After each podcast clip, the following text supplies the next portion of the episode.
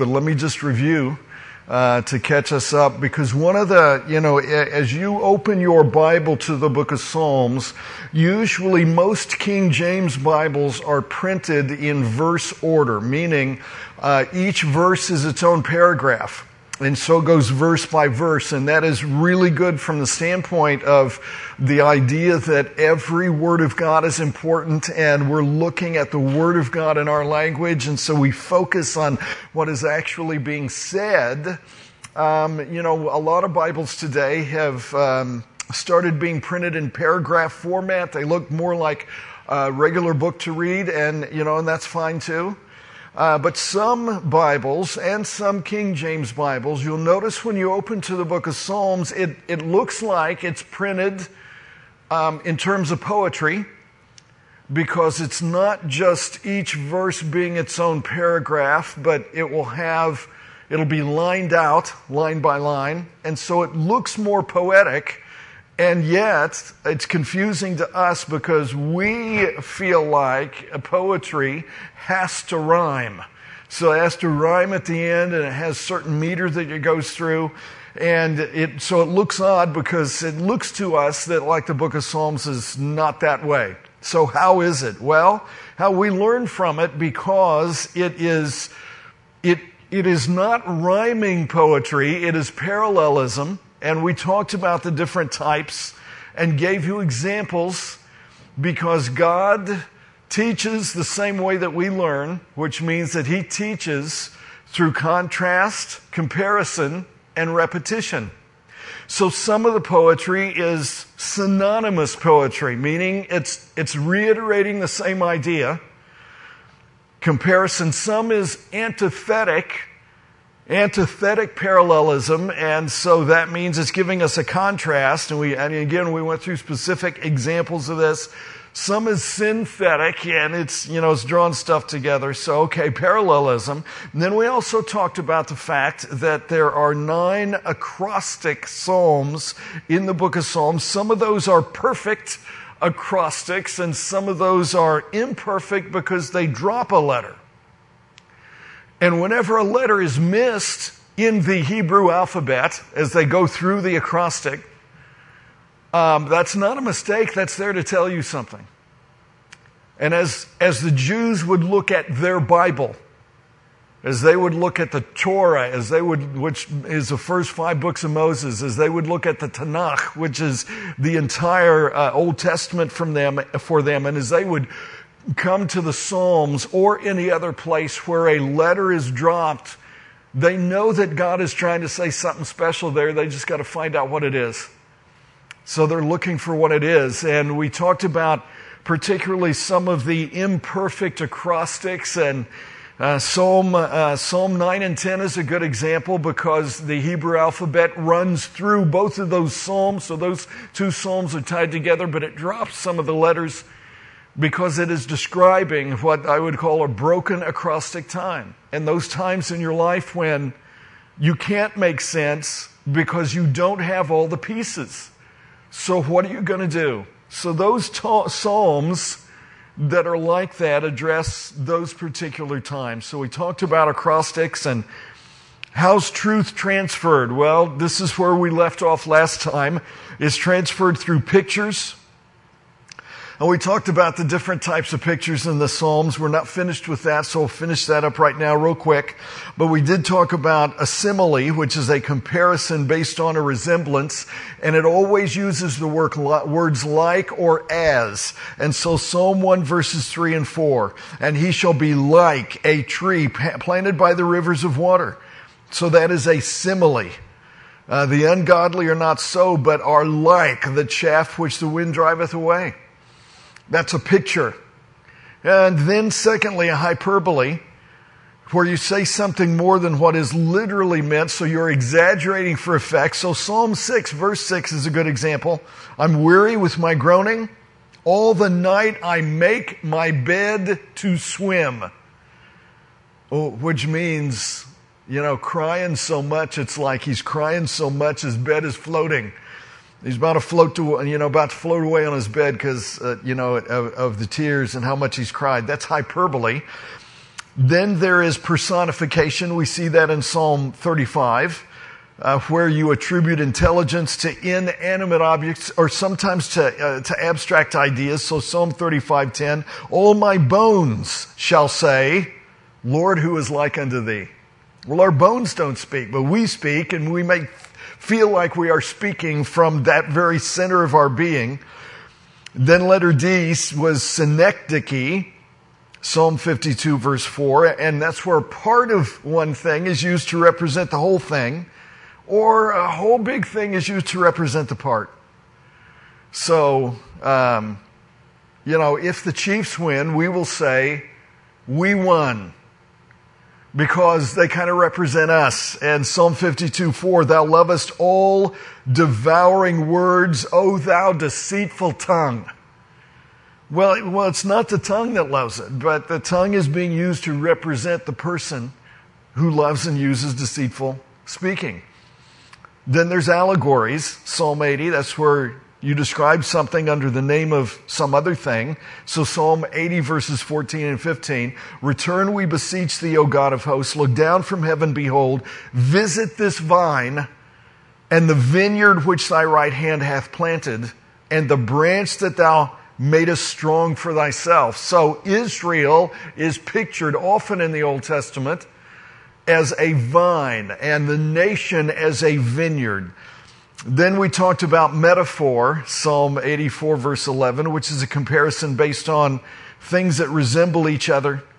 Psalm 84 11, the Lord God is a sun and shield. The Lord will give grace and glory. No good thing will he withhold from them that walk uprightly. Another one is apostrophe. If you look at Psalm 114, Psalm 114 verse 5, sometimes an inanimate person that's not present is addressed O Romeo, Romeo, wherefore art thou, Romeo? Um, o Rose, how sweet you smell and how bright you look. Psalm 128, uh, uh, verse 2, also, the next one is metonymy, which is one word substituted for another based on the relationship they have. Psalm 128, verse 2 For thou shalt eat the labor of thine hands. Happy shalt thou be, and it shall be well with thee. Eat the labor of thine hands. Well, I'm not exactly, but, but okay, sort of. Um, if we say, okay, I'm going to the boats, well, what you mean is you're either going to eat at the buffet or you're going gambling. I'm going to the boats. You don't eat the labor of your hands, but you eat the harvest that your labor has produced. And so, why do we have figures of speech? Because the Bible is poetry, and those pictures enhance the vividness of the thing that we sing. So, particularly in psalmody and hymnody, we use this a lot of time, even in songs that we sing today. So, the last thing before we get into Psalm 2 together, how is the book of Psalms structured? And so I've given you a couple of charts, couple of charts tonight, and that's on the front side of your handout sheet, because actually the book of Psalms is made up of five separate books, five discrete books. We'll see that as we go through some of them together and, and we get to the spot where they end because they typically always end with, um, with kind of a doxology and benediction. And as a matter of fact, at, at the end of Psalm 42, it says, you know, here the prayers of David are ended. So that was one book of its own. And then Psalms 42 to 43 to 72, that's another one. Most of those are by Korah, sons of Korah. And then Psalm 73 to 89, most of those are by Asaph. Psalm 90 to 106, most of those are what we call orphan psalms because we don't know who the author was. And then finally, it concludes Psalms 107 to 150, and most of those are by David.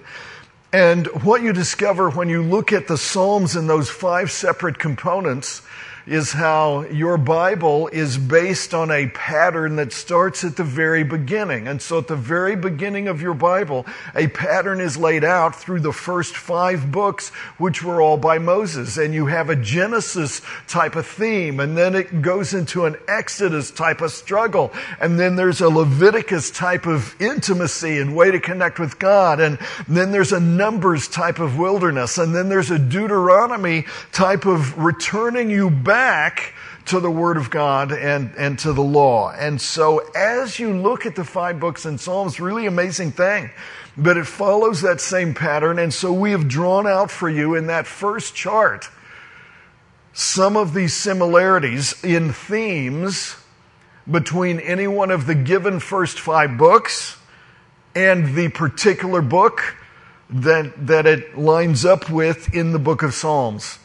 The second chart is the ABCs or the ABCDEFs of the book of Psalms. The name Psalms means praises.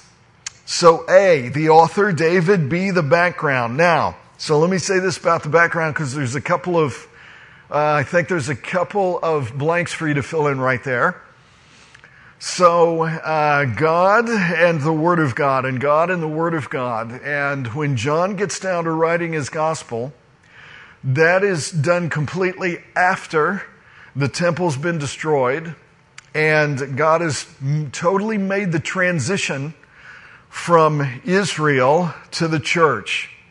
And so now uh, God is kind of done with Israel. I mean, they were offered opportunities through the book, throughout the book of Acts. And uh, in everything, they just, you know, rejected it and turned it around. And so God's okay. Here's a mystery I've been hiding all along. I knew it was going to get to this. And the mystery is the church as the body of Christ and us as believers being part of that body and that body being made up of both Jew and Gentile of, of, of bond and free, of male and female. And we, and we all function as members of this one body together during this particular dispensation before God returns to dealing back with Israel again. And so, okay, so we've got, uh, you know, that's kind of an interesting thing. God and the Word of God. John writes after the, t- the change has been made. So now when he talks about Jesus, and he starts in John chapter 1, he does not give a physical genealogy. I mean, Matthew did that, and he listed a genealogy that started with Abraham because he's the first Hebrew. And Luke did that. He gives a genealogy that goes all the way back to Adam because he's the first man. And Mark didn't do that because Mark is showing Jesus as the servant of the Lord, and servants don't have genealogies. But when it comes to the Gospel of John, okay, John kind of does a genealogy, but his genealogy is this. In the beginning was the Word, and the, and the Word was with God, and the Word was God. Wow, okay. And then we look down at verse 14 of John chapter 1 so that we know how to interpret what he's saying and we know that the word is Jesus. He's talking about Jesus when he says that. But yet, he doesn't say in the beginning was Jesus. He says in the beginning was the word. And you, you kind of just got to deal with exactly what it says. So you've got God you've got the Word of God. And I know that I can take my Bible and I can tear it up and I can't tear up God. And I know I can take my Bible and I can burn it and I cannot burn God. And yet, God and the Word of God share attributes together. So what's, what's the thing that makes God God? Well, well, what's his name? His name is I am because he is past, present, and future all at once. If you want a fourth dimension, that is it. Okay, so we live in a three dimensional world plus space time. Well, God stands outside of all of that. So God is like, God is like present in, in every dimension at the same time, and every tense, past tense, present tense, future tense, God is, God is consistently uh, there throughout all of it at once at the same time. And that's what makes God God. Okay, well, how do I know that the Bible is the Word of God? Because it is past, it is present, and it's future all at once. Now, what that means is there are three simultaneous applications to every verse of Scripture. Three simultaneous applications to every chapter, to every book. Three simultaneous applications. There's a past historical application. There is a present inspirational or devotional application for us. There is a future, you know, I, I suppose uh, we like to refer to it as prophetic application. So each verse has those three simultaneous views. They're all doctrinal in a sense, but one's past, one present. Okay, so if I take the book of Psalms, and if I'm going to give you the B of the book of Psalms, the background, the context, well, historically, it is the songs of the saints, and songs is the word that goes in the blank. So past, it is the songs of the saints because it is the hymn book of the Hebrews. Doctrinally, so future, meaning a future prophetic application, it's not just the songs of the saints, it's a song of millennial saints. It is millennial praises. And it is what we and they will be able to sing for a thousand years in the millennium because regardless of who we are, whether it's, it is Jew, Gentile, or church, we have all gone through these same things together and we all owe God the glory in the same way. We all owe Jesus praise in the same way.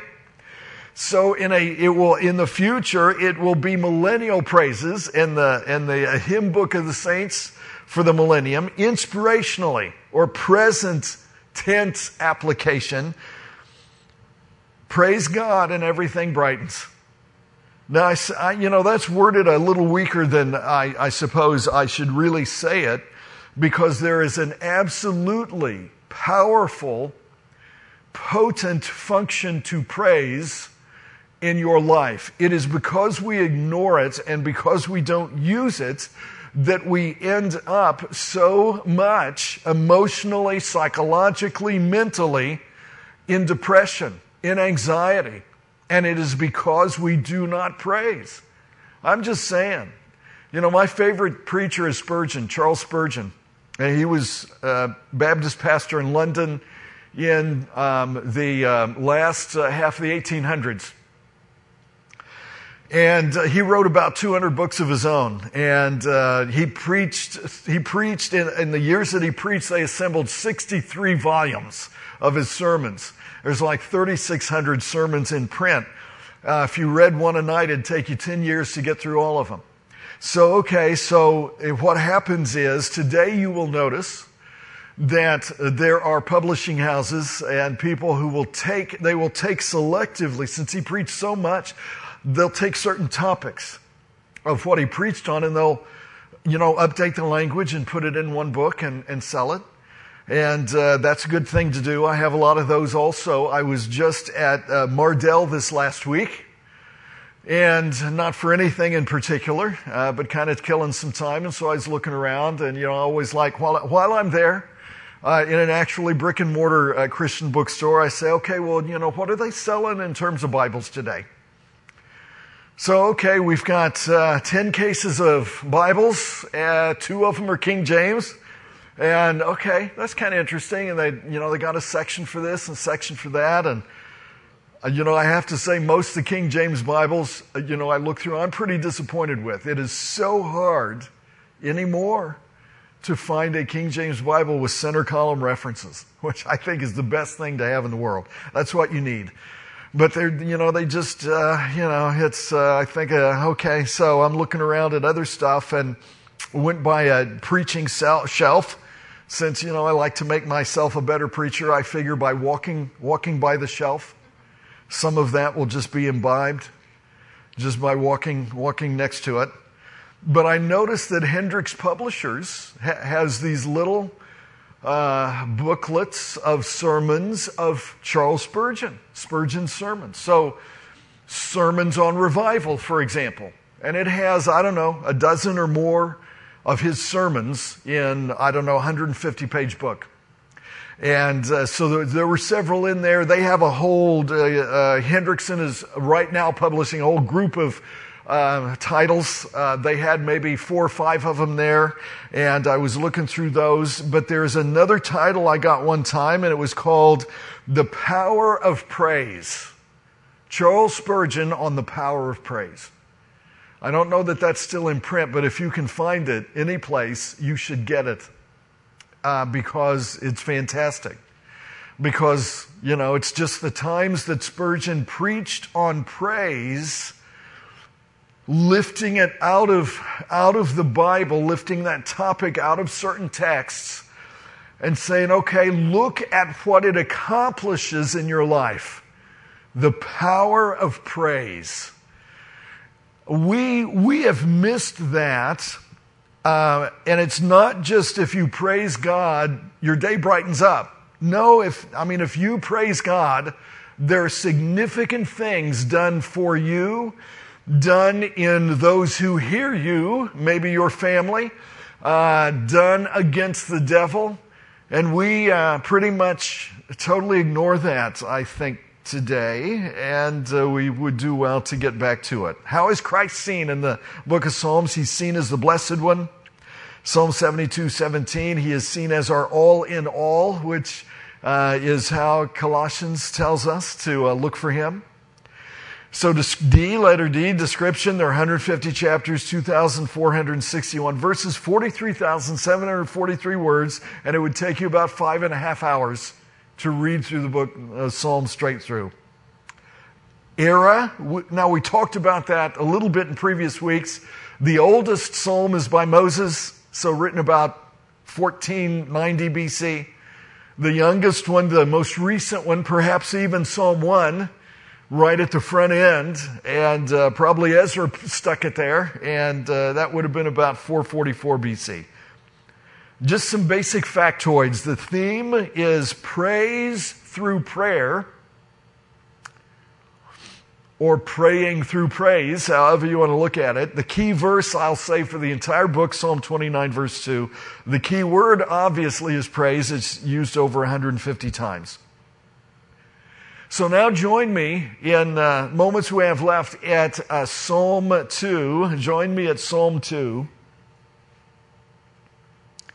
Psalm 1, we saw predicting the moral glory of Christ at his first coming.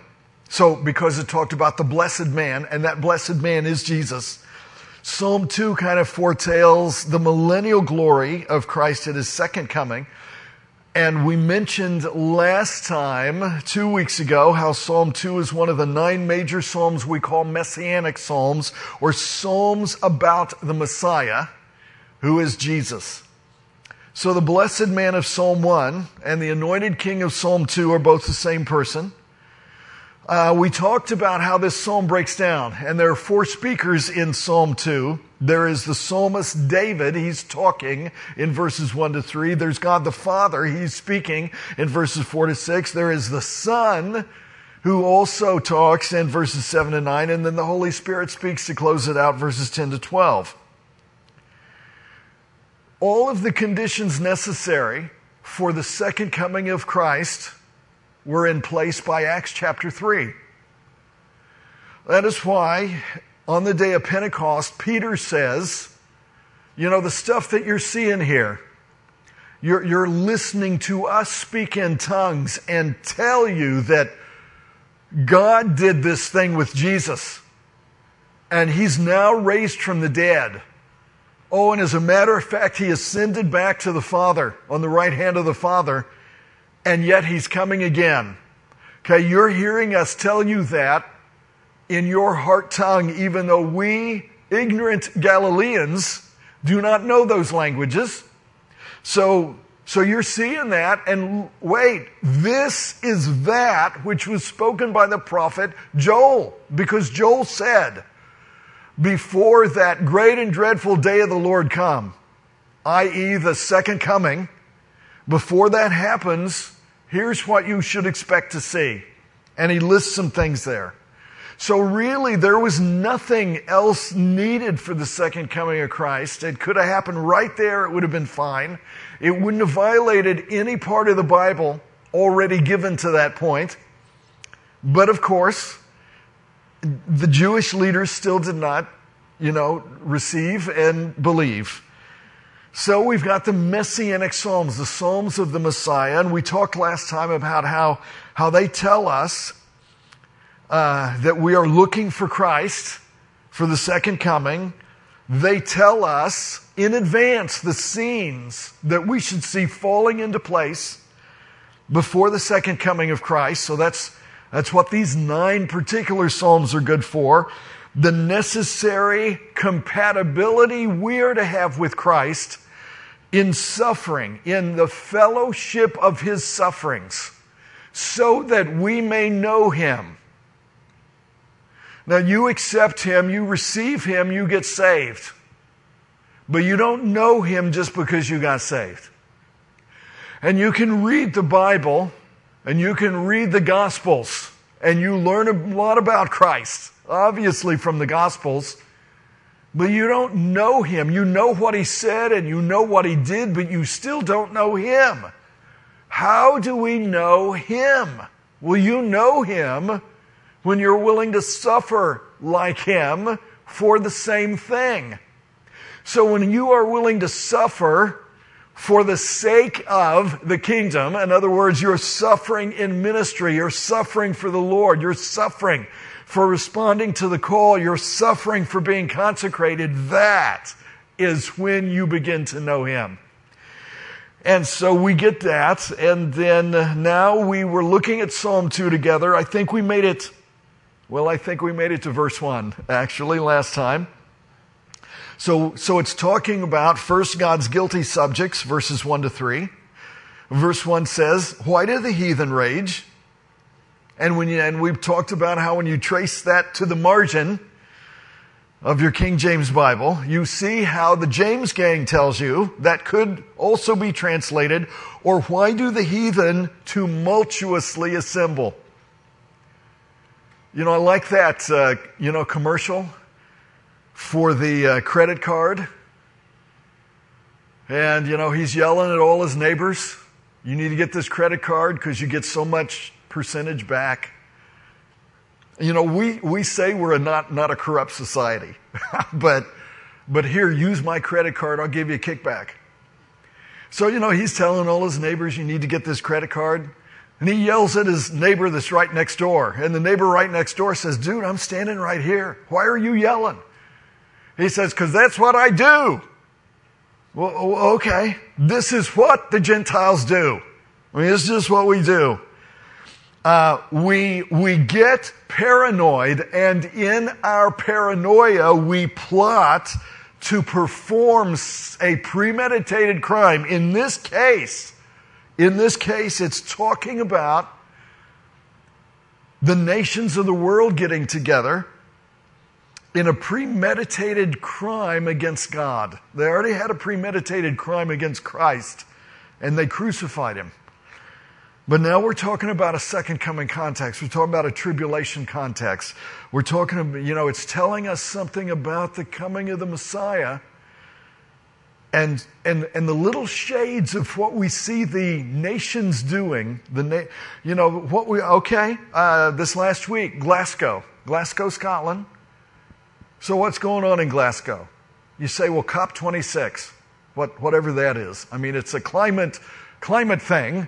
All the nations, 26 nations getting together to make commitments and to talk about how we're going to stop global warming and and, and, and so that's what's happening in Glasgow. Well, that's not all that's happening in Glasgow. Every day there are tumultuous assemblies in Glasgow for people who say we're not going far enough or people who say, look, you know, you can't go that far, it's gonna, gonna hurt us economically.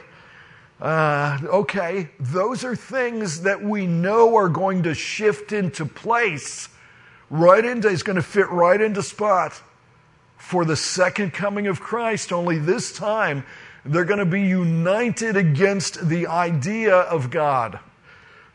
So now I'm going to pick it up there from last time and what we see secondly. So letter A, their rebellion is formal. That's verse one. Secondly, letter B, their rebellion is forceful. That is verse two. And I want you to notice the various conspirators because God practically gives you a CNN interview here or a uh, PBS doc- documentary here uh, kind of an ESPN event summary here. Verse 2 The kings of the earth set themselves, and the rulers take counsel together. So you've got the heathen, the people, verse 1, but then you've got the kings, their rulers, their presidents, their prime ministers, verse 2. Now, what I'm going to say is this, because we go through these cycles in America, as you know, it, that's just kind of baked into our bones as Americans. We will go through cer- certain cycles of um, uh, either uh, very patriotic or very distrustful of our government, or sometimes the two of those go together. Now, that's happened ever since George Washington was a pup. Because when George Washington was president, you had the Whiskey Rebellion, of all things. And there was a Whiskey Rebellion because Americans believed there was a conspiracy on the part of um, Washington and the rest of the Illuminati regarding taxing them and taking away their freedom because now we're going to tax whiskey. Uh, you know, so, I mean, ever since then, and, uh, and, it, and it's cropped up, you know, uh, I mean, I can um, think back um, uh, probably shortly uh, before I was born, or maybe when I was really, really young kid, the conspiracy was fluoride in the water. And fluoride in the water, which we all have, and nobody makes any big deal about it today, but we drink fluoridated water. And, uh, you know, there, everything was related to that. I mean, I think, I think, I think because of polio and because of the way it hit children and because of the fact that they ended up in iron lungs, uh, nobody really had a problem with polio vaccines but fluoridated water and i mean it's just it's just okay. So that's always out there. That, that's baked in our bones i'm going to say as americans. But you'll notice here what we're seeing in this second verse first and second verse is the bible is defining politics for us. Because it talks about the heathen the people themselves and it talks about the rulers, the kings themselves. And that is all you need to know about the conspiracy. It's not the Rothschilds and the Jews. It is not the Bilderbergers and the Illuminati. It is, it's pretty much everyone you know, see, like, and follow on Meta or whatever Facebook has become. Now that's what scares me. So it's not just Facebook anymore it's meta because they're wanting to draw you into the metaverse. Now, the metaverse, uh, like the universe, um, happens to be a certain um, digital construct that you can get into with, um, you know, goggles and software and, uh, you know, if you happen to use those now, you know it's an amazing thing. You can uh, create yourself as any type of avatar you would like. So you can kind of look how you want to look, be who you want to be, and join any number of communities. And I, and I know that part of it is innocent gaming and uh, so forth. Okay. But you know that's not all there is that is available on there. Okay, so the, you know, the, the, I, the great conspiracy, the cabal is kind of like us. I mean, it's kind, it's kind of the heathen, the people, and, and their rulers. So watch, this is, this is our first point for study. The great conspiracy is not something imposed on the masses by the masters of the world. And all I'm doing is using the Bible to define not only history, but current, uh, current uh, political science. The Great Conspiracy is a popular movement that embraces nations, peoples, presidents, and governments. Uh, as a matter of fact, there is one of the seven mysteries in the Bible that defines for you exactly who the Great Cabal is. And um, you know, we go through the mysteries, seven mysteries, in our discipleship two class. So I'm not gonna, I'm not gonna get into that here. But that the Great Cabal is mystery Babylon. Uh, so anyone you know who uh, tries to get you into something else besides that is just kind of leading you astray on what the real problem is. So what does this great commi- mis- uh, what is this great conspiracy? What does this, what does this great cabal do? Well, first, the Bible tells us it imagines and meditates and plans on how they will get the world to work without God. How are they going to get the world to work without God? Now, you know, we've been at that a long time too. Uh, probably ever since the original Babylon. But we've, you know, we've been at that, and it's gone back and forth, and um, you know, we have a, um, a, lot of the demonstrations or demonstrators, or a lot of the people talking about it. Uh, you know, it's um, here in America because uh, we think we are capitalists at least. Then the enemy always has to be Marxist. Well, okay, well, okay. What, what was Marxism? Well, all it was was was a way to tell the world how to get it to work without God. Now, it's so totally failed, so totally, completely failed, that something and somebody else is going to have to come along and resurrect that idea of how we're going to get the world to work without God.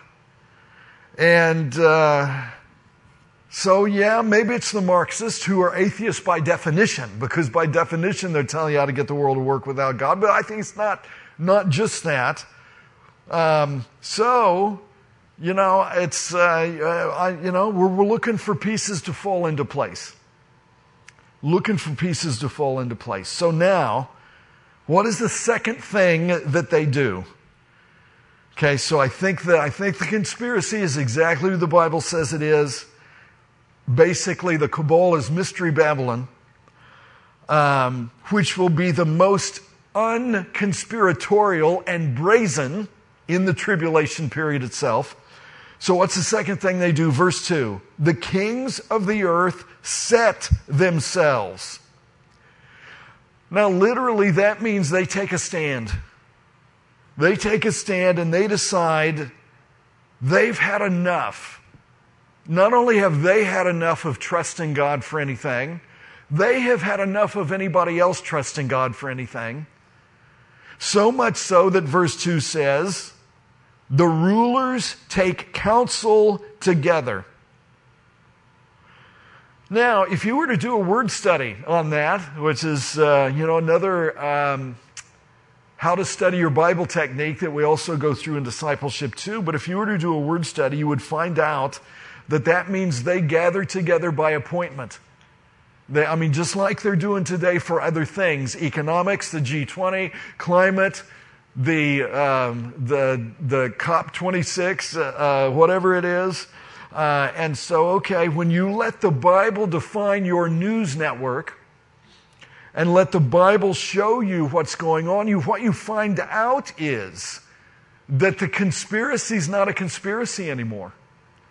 I mean, there's too many people for it to be a conspiracy. I mean, if it's a conspiracy, it's kind of an open conspiracy because there's too many people in it for, for it to be, okay, well, it's a conspiracy. And second, they meet at appointed times. They put out press releases, whether that's the UN, the G7, the G8, the G20, NATO, ASEAN, which is the Asian Pacific group of nations, and every one of our presidents uh, of either one of our parties is part of each one of those things. The CFR, the Council on Foreign Relations, publishes a whole journal on foreign affairs. I mean, the conspiracy is kind of out in the open. I mean, it's amazing what the Bible, what a King James Bible will do for you in lowering the anxiety about who wins and who loses and what is happening in the world. And the force of their rebellion is right here in verse 2 against the Lord and against his anointed. Now, the Lord is God the Father. His anointed is the Messiah, Jesus Christ, because Christ or Messiah is the Hebrew word that is translated anointed. So check, just check this before we move on. It doesn't matter the political party in America. I mean, I'm, uh, you know, I've always only been never, you know, nothing more than an independent. I mean, I don't, I don't know if I've ever voted a straight party ticket for anybody's party. I mean, I may have ended up voting uh, all the same party, I don't know, but uh, you know, I'm going to look at each one and I'm going to vote individual on each one. Well, I kind of have a Will Rogers view of politics. Now, this is just me. I mean, part of it is, um, as a pastor, I'm apolitical because as soon as you know, if I take a political stance, I've alienated half half of my congregation. Well, that ain't going to happen because the gospel's too important. But okay, yeah, I, you know, if, if anything, I'm a Will Rogers type of type of stance on politics. Will Rogers said, I'm not a member of any organized political party. I'm a Democrat. He says, you know, there's only one redeeming thing about this whole election. It'll be over at sundown. One of the evils of democracy you, is you have to put up with the man you elected whether you want him or not. If you ever injected truth into politics, you'd have no politics. America has the best politicians money can buy. I mean, he was a humorist, right? These are funny things. But that's my stance. I'm just a Will Rogers, you know, on politics because uh, he's a humorist and that's, it's like, I, you know, I know it's serious and, you know, vote my conscience and, and vote the Bible as far as that goes. But wow, it is, it gets out there and it's like, you know, he, he, he says all of these things that are so funny. I think, man, that's kind of, I kind of track with that. I'm feeling him on that. But the, at the bottom line, everyone except the Bible believer is part of this conspiracy. That is what you need to know because our job is to lift people out of the fire and rescue them from the conspiracy. So it doesn't matter. At the bottom line, it doesn't matter political system, capitalist or communist. Doesn't matter the economic theories, doesn't matter the social structures, doesn't matter about educational goals, does not matter about government programs, does not matter about what's going to be spent, where, and how. Everyone except Bible believers are part of the conspiracy, and our job is to get people into a new kingdom with a new king. Because we are content with the rule of Jehovah Jesus.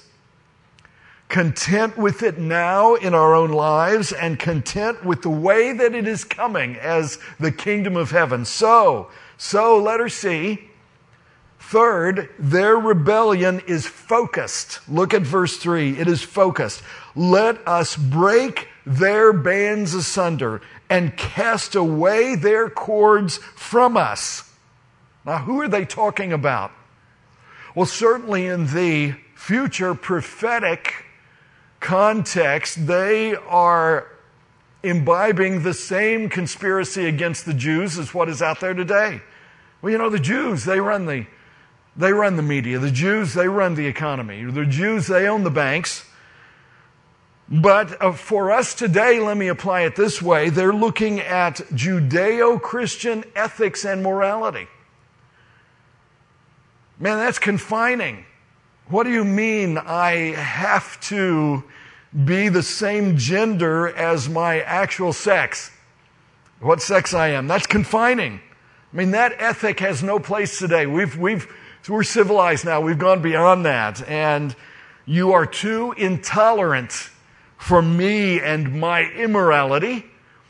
Uh, so, uh, so let's break their bands asunder. Let's cast away their cords from us. Let's get rid of the Jews because they're holding us back. Let's persecute and let's get rid of Christianity. I mean, let's just get rid of Christianity. And, again, all I'm saying is these particular Psalms, Messianic Psalms, are showing us the pieces that are sliding into place before the second coming. Because obvious, you know, obviously, if if Christians look at it and say, "Well, you know, I, you know, I don't know that you can't say that the fetus is not a human being." Well, lost people are just not they're not in a mood to accept that. So they don't they don't want a stop at six weeks. They don't really want to stop at 15 weeks. I, I don't know if they want a stop. Uh, and uh, at any rate, you know, the, you know, it's, so it's the Christians holding us back in those, those type of areas. Right now, God has a restraint upon the world. This is what Paul tells us in Thessalonians. Right now, the Holy Spirit is holding back the revelation of the man of sin. Right now, the church is still present. The rapture's not taken place. And I know the Holy Spirit is never totally gone. But you know what? Once the church is gone, the Holy Spirit is back to an Old Testament style of operation. So the Holy Spirit, which is in believers, is removed, and that's going to make it totally different. Right now, there's kind of a restraint. Right now, we can kind of prevent some things from going on. You know, right now it's a balancing force. Right now we can, you know, totally, keep, you know, keep it from totally going the way it shouldn't go. Right now, they are not able to bring in a kingdom without Christ. But when we are out, and in that sense, the Holy Spirit in us is removed, they will be able to bring in a kingdom with an antichrist. But their rebellion has kind of a twofold focus. First, against the hated person of God. Look at verse 2 again. So they are rebelling against the Lord and against his anointed. It is against Jehovah, as he is known to the Jews. So that's the word translated Lord. And it is against Christ, as he is known to the Christians. So Satan hates both Judaism and Jews and Israel, and also hates Bible Christianity. He's made his accommodation uh, when we're talking about Mystery Babylon, um, the devil, at least for the moment, has made his accommodation with the woman that rides the beast, the imperial church uh, that, uh, you know, existed after Constantine. Uh, but he still hates Bible Christianity and Christians because it is both the Jewish Old Testament and the Christian New Testament that reveals who he is to the lost. So he hates us. Let me just also say, because there is this wrinkle out there in evangelicaldom today, within the broader evangelical movement, there are certain uh, leaders uh, who would say they are born again uh, in certain segments that are, that are not just pro Palestinian, they're really kind of anti Semitic and also the whole Reformed wing, Reformed theology, says that the church has replaced Israel. Israel is not Israel. We don't need Israel now. Uh, uh, and I'm just saying that is, uh, boy, I don't go there. Uh, don't go there at all. But if you're following anyone who is in any way anti Semitic, oh, you're just doing the devil's work. I don't know what else to tell you. Uh, and, and that particular pro Palestinian, anti Zionist position is getting more and more popular. I mean, the Bible Answer Man uh, is this way. Uh, uh, so it's in evangelical, even in some of Baptisthood. So, second, so first it's against the hated person of God.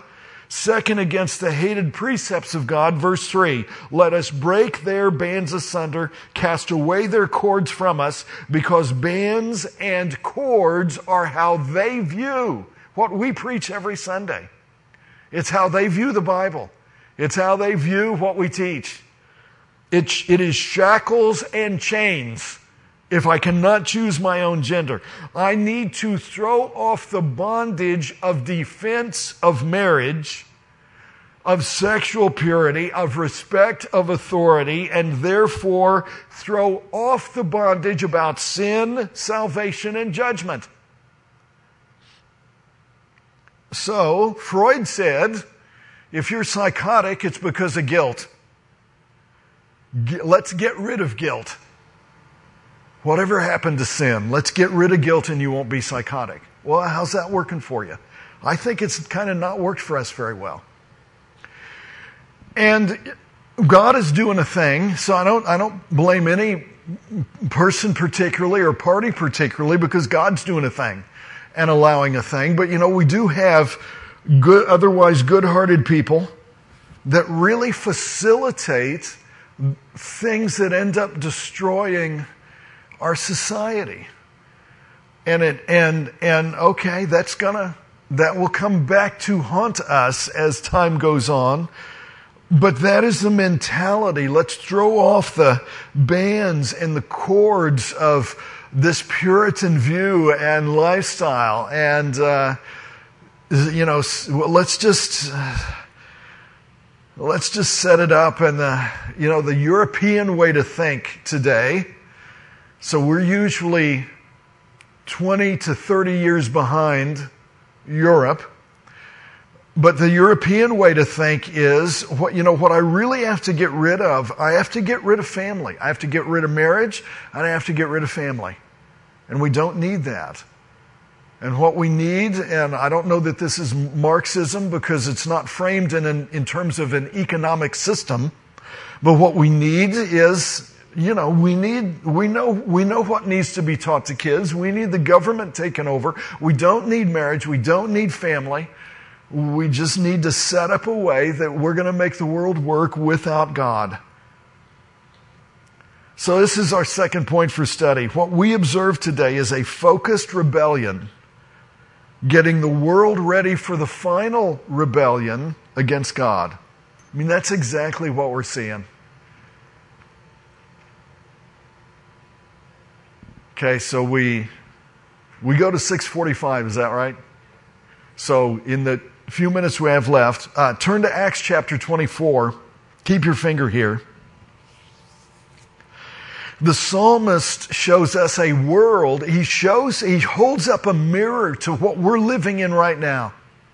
And he shows us a world that is rejecting the wooings of God, not wanting to admit the warnings of God, who should you be in the midst of this world right now in our land? Well, I can show you exactly from a King James Bible. Watch Acts chapter 24, look at verse 24.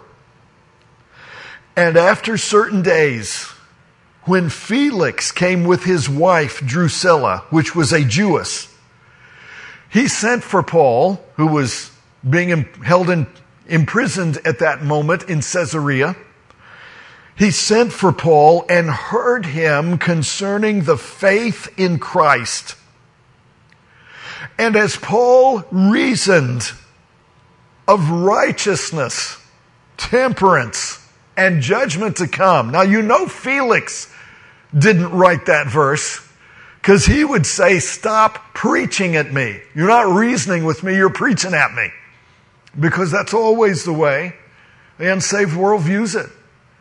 It's not that, it's not that Bible principles are good. It's not that they make sense. It's not that, you know, it's positive and builds you up and brings blessing. It's, oh, stop preaching at me.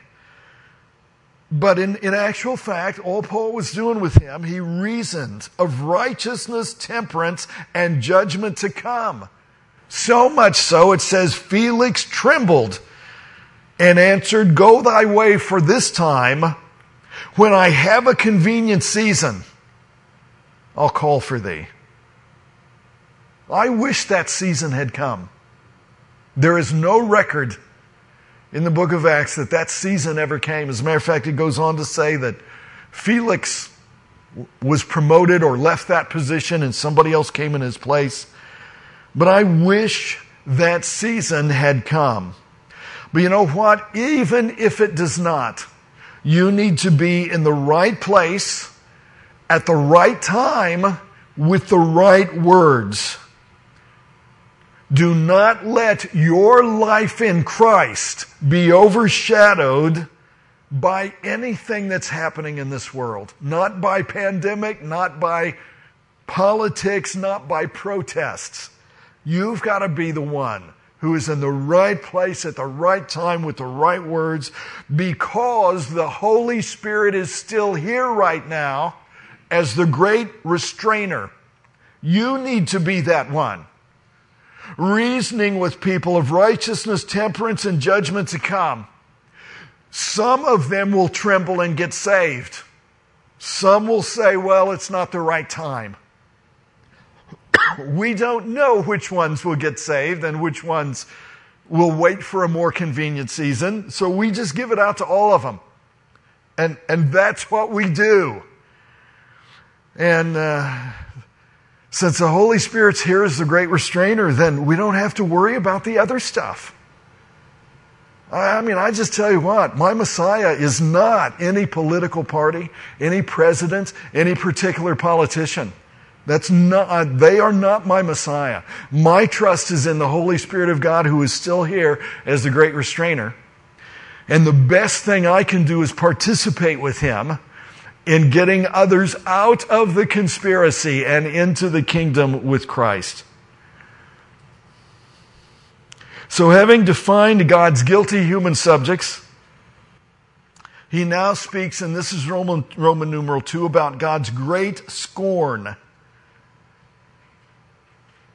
That is what we will see. We'll pick it up here next time. That is what we will see in verses 4 to 6.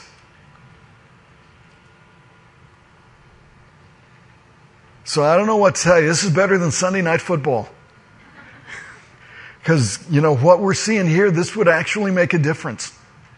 If we lived by it, if we applied it, if we understood it, if we stood upon it, if we went from it, if we could, if we could see the big picture, if we could place ourselves within the story, understanding that it's kind of not a conspiracy because too many people are involved in it. So it is a conspiracy, it's a cabal, it's the, it's the mystery of Babylon. And everybody is in it except us, only the Bible believing Christians not in it. Our job has to be to get people out of that and into the kingdom of Christ before he comes. Because he's, he's the one who brings the kingdom. And only when he comes are we going to have, are we going to have a millennium. So go ahead and stand and just bump elbows with your neighbor if you're standing next to somebody. Let's have a word of prayer and that way we won't make you late for uh, picking up kids that you might have uh, in Awana. Father, I thank you tonight that we can, uh, this, you know, coming back to the book of Psalms after a couple of weeks and opening it up, it seems like the Holy Spirit just reaches out a hand and slaps us. I mean, going into Psalms in, at this level and in this way, it's like you're just slapping us, trying to get us to wake up. We need to be the woke people. We need to be the ones who understand that the night is far spent and the day is close at hand. We need to understand that our time is short There's certainly a general way in which we could say of any one of us, we don't know if we will live through tonight or live through tomorrow, but in a very specific sense, we know we are in the last days of the last times. And it can't last much longer. And even if it did, we still, we still have to act as if you are coming tonight, as if you were coming this week. God, give us that faith. Give us, uh, give us, give us, Lord, that heart for you. Give us that understanding that even though, posi- even though positions like us bring us into a, a spot of persecution or suffering or disdain, well, that's where we learn who you are. That is where we know you. We don't know you through the other things. We see you, we hear you, we watch what you did. But really, we only know you when we suffer with you. Then, then you are with us in such a way. There's a fellowship together in those sufferings. And so, Lord, I thank you for the encouragement that that gives. I thank you for the way that that ought to, that ought to put a, a, a a decision in our hearts, a willingness to accept the challenge, to stand up for you and to be who we are in Christ and not let anyone or anything else tear that down. And Father, I pray that.